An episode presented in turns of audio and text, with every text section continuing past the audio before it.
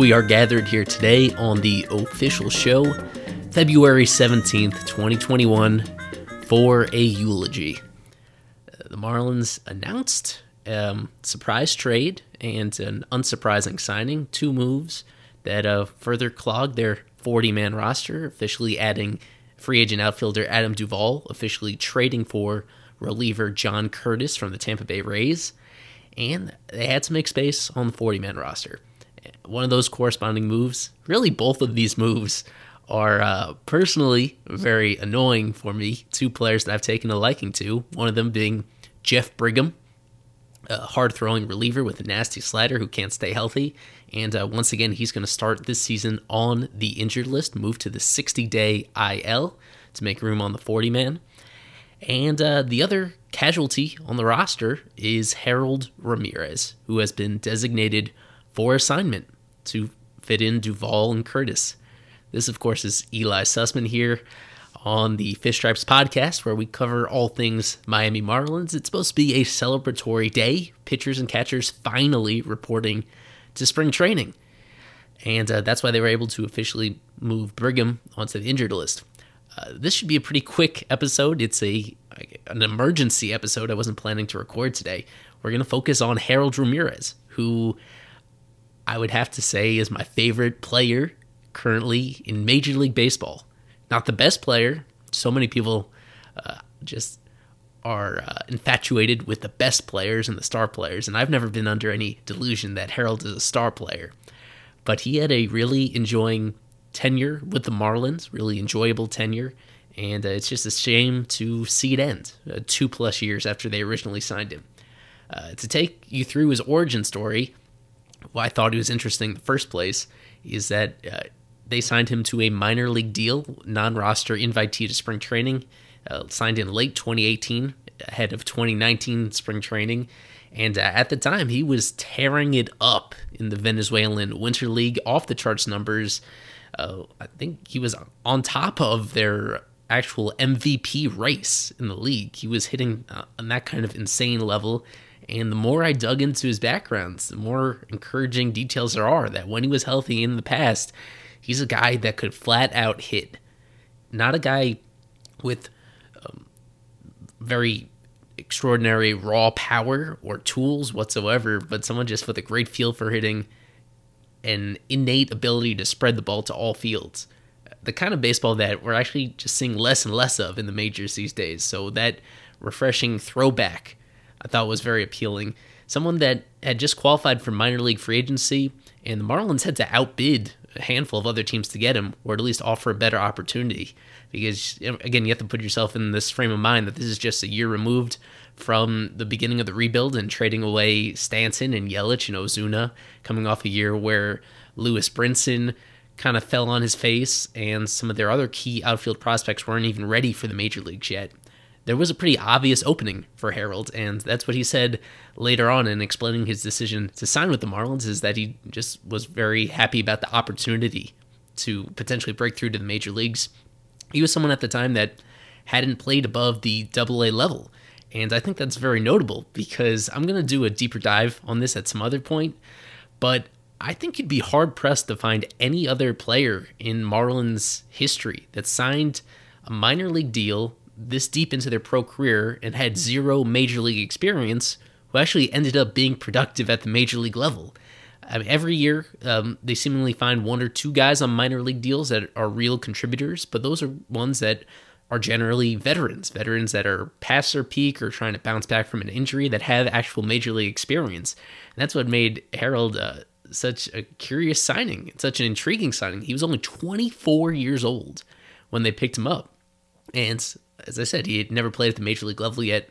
So he was intriguing to follow in spring training. Uh, that year, did all right, but um, not quite enough to make the roster. And uh, it was an interesting decision that he made towards the end of that spring training because he was so desirable as a minor league free agent that he had an opt out at the end of spring. He could have chose to leave for another organization once he found out he wasn't going to make the opening day roster. Uh, he reconsidered and he accepted an assignment to AAA. It took barely a month into that season for him to force his way up to the majors. The Marlins got off to a horrible, horrible start through the first quarter of the 2019 season. The biggest culprit was their offense. And for someone like him that was hitting about 350 in AAA, who had done just as well in Venezuela the earlier that winter, um, I mean, it was kind of a no-brainer to call him up and give him a shot. He played pretty regularly the rest of that 2019 campaign, and he got off to such a scorching start at the beginning. Uh, I'll have to look up the specific record that he set, but the first dozen games or so, he had uh, he was hitting close to 400, and the number of hits that he was piling up was almost unprecedented for a Marlins rookie before. Again, a guy that was just 24 years old, who at various points in his development, going back to his days in the Pirates organization, snuck onto some top 100 prospects list that, I mean, in my opinion, I still thought of him as a prospect, even though he was someone that had earned his free agency um, due to his tenure in the minor leagues. Very unconventional prospect, but I, I think pretty quickly, once he got called up and had the same success that he'd had in lower leagues, that, uh, I mean, all of a sudden he was someone that it wouldn't be crazy to consider him a significant piece of their future. So during that year in 2019, um, it's not saying much because the talent around him on that roster was pretty terrible offensively, but he was one of the more uh, valuable offensive players on the 2019 Marlins. 276 batting average, uh, 728 OPS. Uh, adjust for league average uh, in the environment, weighted runs created plus was slightly below league average at 93, where league average is 100. Uh, his defense was an adventure. They spent a lot of time, remember, putting him in center field because Lewis Brinson spent a lot of that year in the minor leagues. They hadn't, of course, traded for Starling Marte yet. That uh, by default, they just had no answers at that position, and they tried Harold there. So there were some adventures there. Because one of the things that's most appealing about Harold, I mean, aside from his ability to hit, is that he's just so unconventional. Someone that the most generous listing for him would be five foot eleven, but he's probably about five foot ten, uh, weighing in uh, anywhere from two hundred and twenty-five to two hundred and forty pounds. Uh, there was that one point in his Marlins career that he was noticeably slimmer, but um, I think at this current time here in 2021, he's probably back up around 235, 240 that's a shape that you just do not see very many baseball players in anymore, aside from catchers. You could, you could get away with that body type as a catcher, but that's what made him very unconventional. And yet, the athleticism that he had, not not the most coordinated guy or, or fundamentally sound, but someone that was one of the one of the faster runners on the Marlins. Um, even in 2019 and even in uh, 2020 when healthy. I mean, he was someone that, according to Sprint Speed by StatCast, he was right up there with Lewis Brinson, probably a step below Jon Berti, Magneuris Sierra, but uh, pretty much in that second tier of fast Marlins players. Jorge Alfaro, faster than Brian Anderson, certainly faster than uh, Miguel Rojas, other guys that play up the middle positions on a regular basis. And yet he was this anomaly, and that was just uh, delightful. Someone that showed a lot of happiness on the field and in the dugout during games. Um, one of the weird quirks about Harold is that even though he spreads the ball to all fields and has a, a, good knack for getting his bat on the ball, I mean, throughout his minor league career, I'm looking at the strikeout rates, never over 18% with his strikeout rates, always significantly better than a league average in that department, and that carried over to the majors. He was right around 20% in his rookie year, whereas league average in the National League is like 22, 23. Um, uh, the one drawback is that he didn't really hit the ball in the air. I mean, especially for a big chunk of that 2019 season, he was right near the top of the league leaderboards in ground ball rate. And on the bright side, he has a lot of speed. And there were, I think, at least a dozen occasions where he took advantage of that and earned himself some infield hits with that speed that he has. Uh, generally speaking, though, I mean, the stats have borne this out, and we've seen the evolution in baseball, especially over the last handful of years, is that if you want to score runs, you should be hitting the ball in the air. That gives you your best potential of extra base hits. And uh, for someone like Harold that has fairly good batted ball skills, you look at the underlying numbers too, and uh, he's someone that maxed out with an exit velocity of 113 miles per hour, which is uh, fairly rare even by major league standards. That really deep within him is a solid power hitter if he could get the ball in the air more often. Late in that 2019 season, um, he there was a little lull, lull, a little lull in his production there in uh for the middle part of 2019, where he started started to lose his grasp on being an actual everyday player, everyday starting player. But he had a nice resurgence over the final quarter of that year, and specifically with what he did to elevate the ball.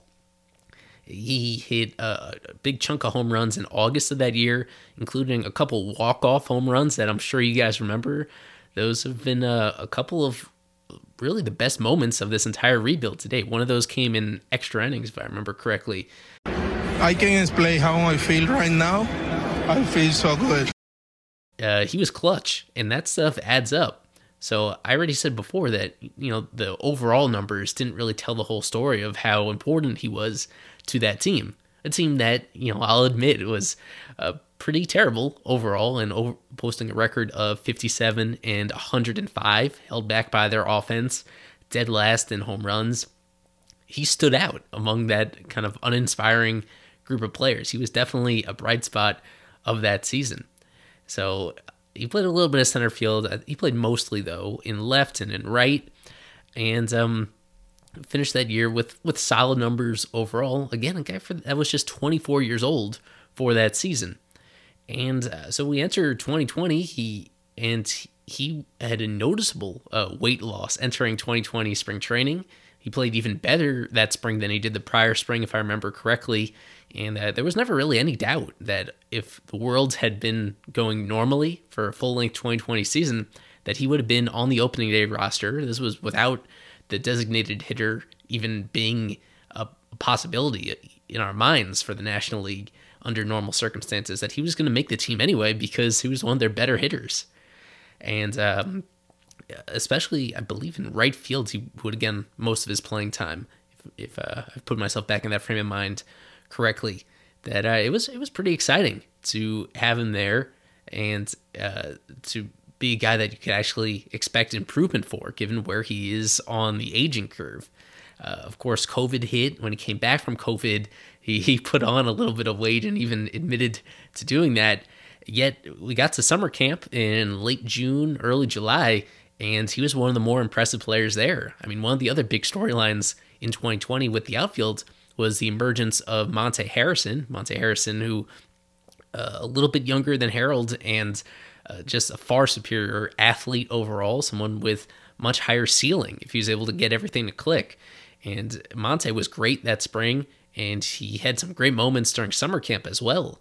But Harold kind of beat him out for a spot. I mean, both of those guys had minor league options remaining, and uh, Harold was the one that was more impressive to the decision makers, which even led to more excitement once we finally got to that belated opening day.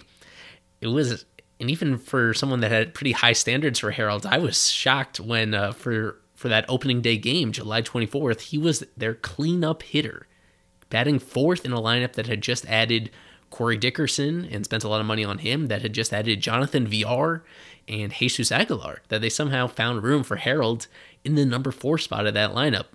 A big key to that, I imagine, was having confidence in him being able to elevate the ball because that's really what was going to separate him from being a, a, fun role player to being one that you can squint and see as an actual everyday player and, and critical part of your lineup.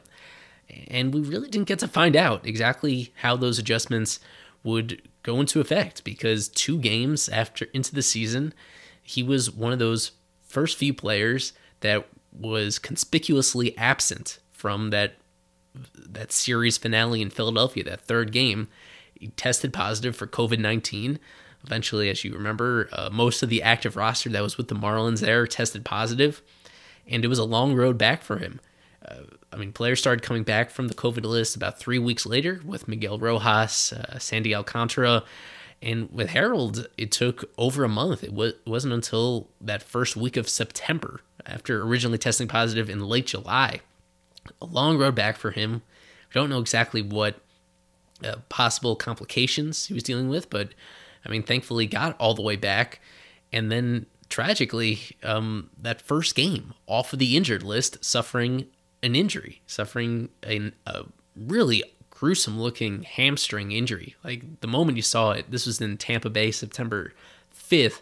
Like the moment you saw it, you thought the worst that it was something structurally wrong, that he may need surgery because he couldn't get off the field under his own power. He was carted off the field in Tampa Bay and unsurprisingly ruled out for the season the next day. They called it a hamstring strain, and um, as far as we know, he didn't have to undergo any sort of surgery for it, which leads us to, I mean, where we are right now, entering the winter. The Marlins made the playoffs without Harold, and uh, they did it with some occasionally good outfield production. Uh, I mean, a lot of key moments from Starling Marte, who they traded for in the middle of the year. And uh, by acquiring Marte, they made it pretty obvious that Harold wouldn't be needed in center field, which is for everybody's best interest. Uh, but uh, Corey Dickerson didn't quite live up to expectations. Matt Joyce, same deal with him, kind of fell short of what they wanted. Lewis Brinson had some nice flashes, but eh, but inconsistent. And uh, Magneuris Sierra uh, also had some great hot streaks during that season. Um, but the other young outfielders were struggling, uh, no doubt about it. Monte really struggled. Jesus Sanchez really struggled and barely spent any time on the major league roster. So, I mean, heading into uh, 2021, it was uh, it was not hard to imagine some kind of role for Harold. Even bringing Dickerson back for the final year of his deal, Starling Marte had another year remaining on his deal that uh, Harold, you could squint and see like a significant role for him on this team. So, what are the series events that led us here with him now seemingly on his way out, having been designated for assignment? Um, I mean, one is his defense.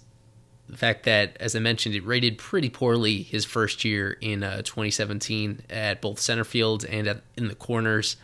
And I mean, one stat that I dug up recently that alarmed me is the fact that he has zero outfield assists in his major league career. He's almost, what, a thousand innings into his major league career defensively.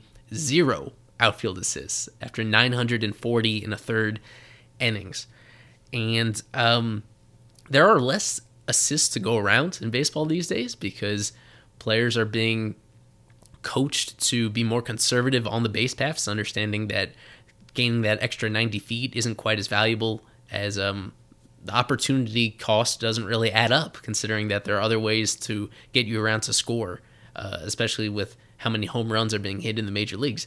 That there are less assists to go around. But that being said, you dice up the numbers, and there's really no comp comp. There's really nobody else in this position that has played this many innings over the last couple years and hasn't even accidentally like backed his way into one. When you really dig deeper, you can find out that Harold actually does have two outfield assists over the past couple years. The caveat to that is that they didn't happen in the majors. One happened in AAA, and then one happened in uh, very recently in the Caribbean series that he was playing for his native Colombia just a few weeks ago.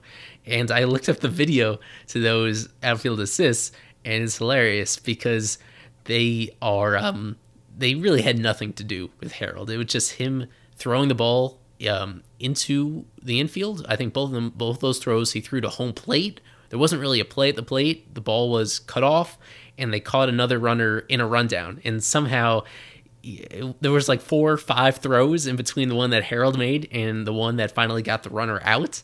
But yet, that outfielder gets credited with the assist because he was the first one to actually field the ball when it was put into play.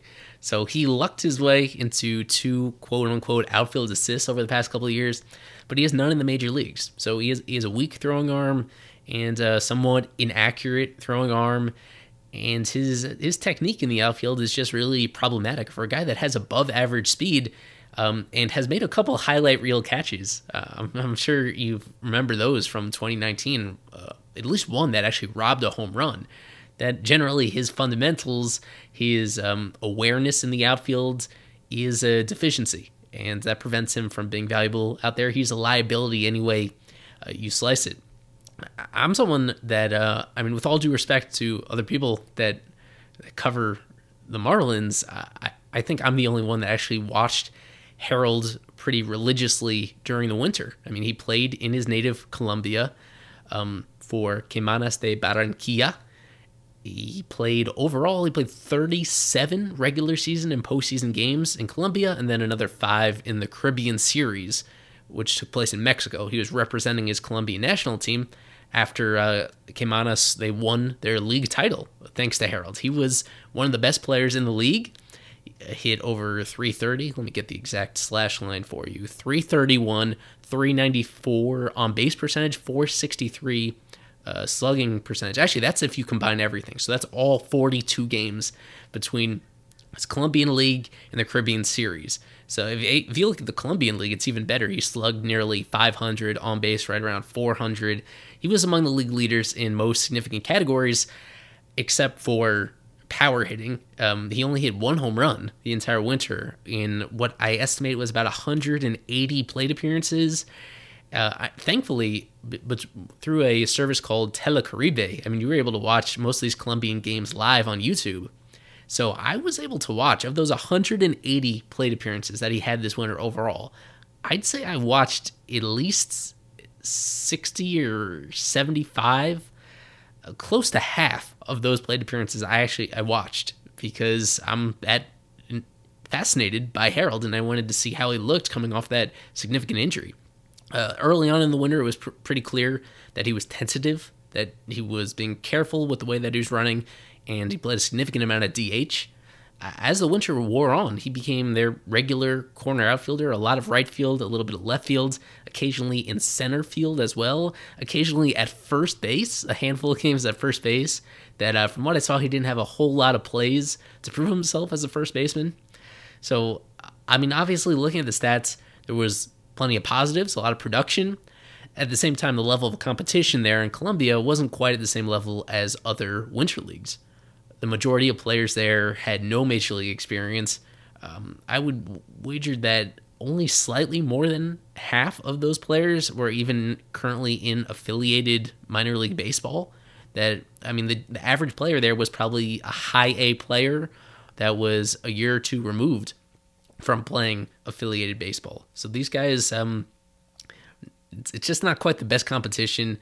And you could just see in watching him that he was benefiting a lot from some sloppy defense. Guys that uh, just were not quite at the kind of level that he's going to be facing in the majors. And for that reason, it was hard to see just because he was a batting title contender in Colombia, didn't really change my expectations of who he would be in the major leagues. And again, I mean, the most concerning part was the inability to drive the ball deep, that he only had one home run um, he had a couple others that made it to the warning track. Uh, one was an extra base hit, another was a long sacrifice fly. Uh, in general, he just wasn't elevating the ball, and um, I mean that's such a critical part of his game. I mean they're playing in a league that had the DH, um, but he's a guy that the whole key to him, uh, even being in the NL in 2021, even assuming there's no DH, that he's a viable player if he's an above average hitter. And I mean, for all the fun of 2019, he wasn't really above average overall at that level. And the difference is going to be driving the ball while continuing to make a whole lot of contact. And that's what he did in Colombia. I mean, he I really he was better than even his normal standards. Strikeout rate around 13%, only one every eight, one every seven plate appearances at most. Um, that was encouraging. Um, also, just watching him defensively, though, that uh, yeah i mean some of those fundamental issues are just going to be hard to correct. He's a guy that is still relatively young 26 years old but um, that stuff is not an easy fix. Either have it or you don't in terms of the way that you recognize the ball off the bat and um, just the situational awareness of what to do with the ball once you field it that that continues to make him a pretty significant liability. Um, uh, as we usually do on this podcast, a lot of credit to Craig Mish, contributor for the Miami Herald, that he was pointing out over a week ago, even before the Marlins had signed Adam Duvall, that he identified Harold as a quote odd man out of the Marlins outfield. Um, didn't really go into specifics all that much, other than saying that the Marlins were considering it a higher priority to give Lewis Brinson and Magneuris Sierra some playing time both of those guys don't really have anything left to prove in the minors, and Sierra can't even be optioned down. He's out of minor league options, which gives him uh, a priority over someone like Harold. Harold technically had one option remaining in the same situation where he didn't really have anything to prove in the minors, at least offensively. And uh, so without the DH, and with those guys expected to handle the lion's share playing time and right, that uh, it would kind of reduce Harold to just a glorified pinch hitter. And then the team actually signed Duvall, someone that that Mish had linked them to uh, for most of the offseason, and they finally got Duvall at the price they were comfortable with. And uh, as things currently stand, Duvall, his deal finally becoming official today. Now he's projected to get most of the playing time in right field. Uh, leaves a little bit of part-time opportunity for Brinson and Sierra to fill in the gaps in left and in right. You know, when Dickerson gets off against a tough lefty, when Duvall may get off against a tough righty, and both of those guys being over 30. Um, but it's a tight squeeze, and there's no chance in hell that the Marlins were going to carry six outfielders on their active roster to enter the year. And, and I mean, this is without even going into Garrett Cooper, who has played the outfield in the past and may have the best bat, the best power bat, certainly, um, of all these fringy players. That uh, it was understandable that Harold would be the odd man out. As it turns out, after the news comes out that Harold was DFA'd, Mish notes that uh, the Marlins, quote, have been trying to move Ramirez to no avail. This should speed up the process, that they had had conversations with other teams about trading him. Um, and uh, I mean, the wording of that makes me a little bit concerned about uh, what they're going to get back in return.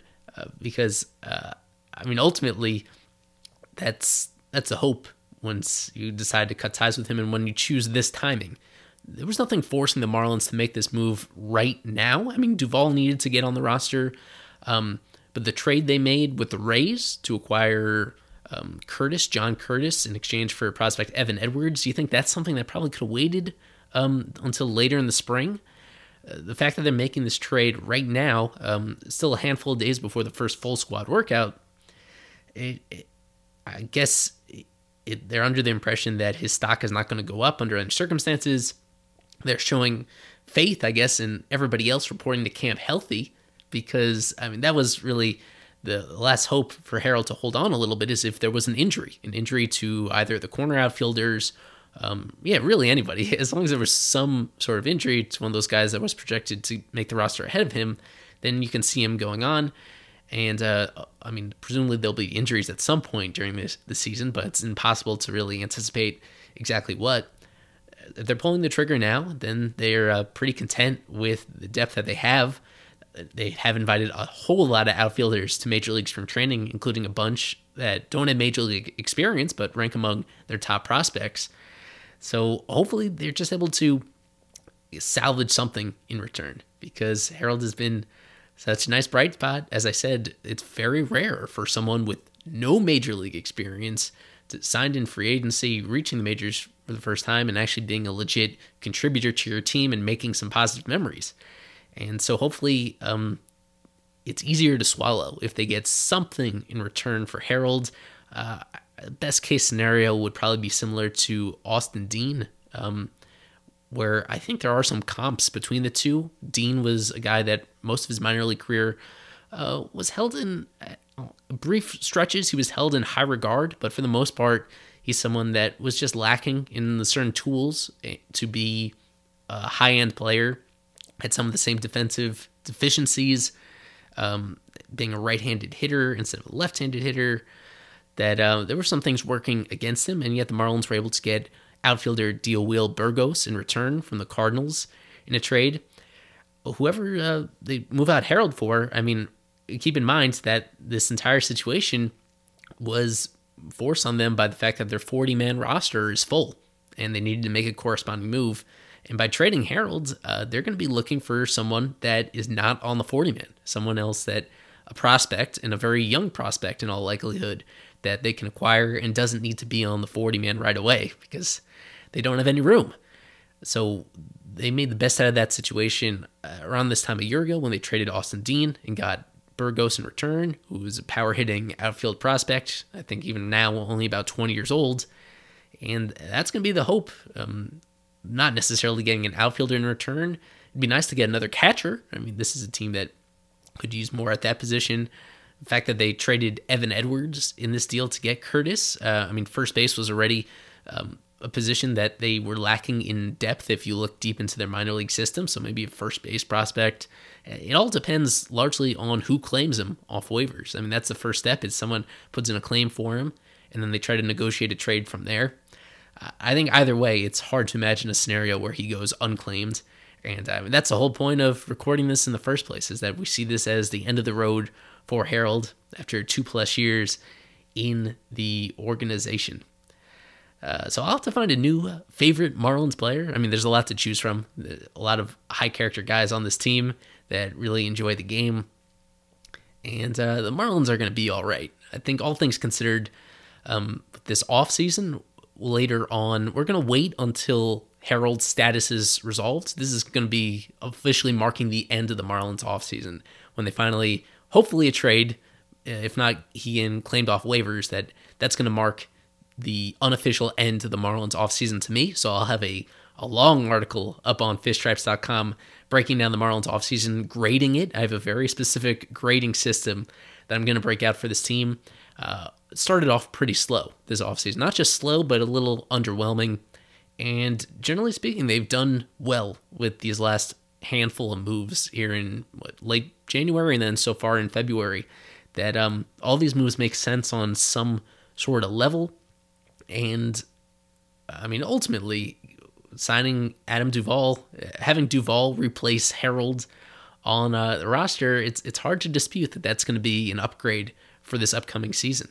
So, um, in in a vacuum, it's yeah, it's hard to blame that, and even fitting that within the larger narrative of what they've done this offseason, that uh, it's uh, I think Marlins fans should feel all right about where the front office is right now under the leadership of Kim Ng. But keep your eye out on the website for a full breakdown of the offseason, and we already have several articles up there about this trade that they just made with the Rays. Uh, last time they traded with the Rays didn't go so hot. Thought they were selling high on Nick Anderson, and yet ever since then he's been one of the best relievers in baseball. But um, this is their first trade with the Rays since then, since mid 2019. So hoping they don't regret trading away Evan Edwards, who was pretty impressive in his pro debut in 2019. But we have a couple articles up on there from myself and from Juan Paez. So read those as well. Our, our season preview series continues on Fish Stripes. Harold was the first player that we did in the series preview and season preview. And the reason that we did that is because I was concerned. I mean, the writing was on the wall. It was, well, technically, the writing was on the Herald from Craig Mish about Harold being the odd man out. And uh, so that's why I put out his article super early in anticipation of that.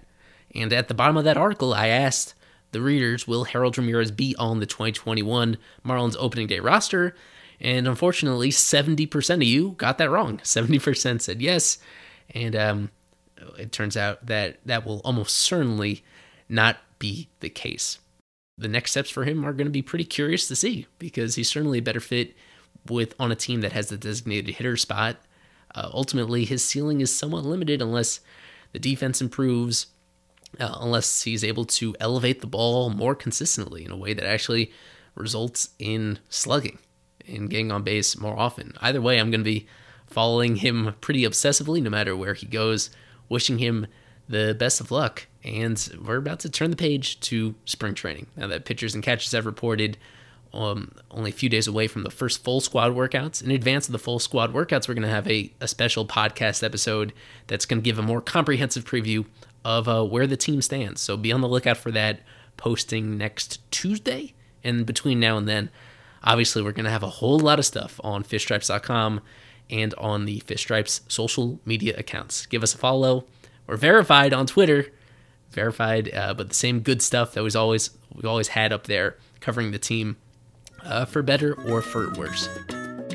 Thanks for listening, and go fish.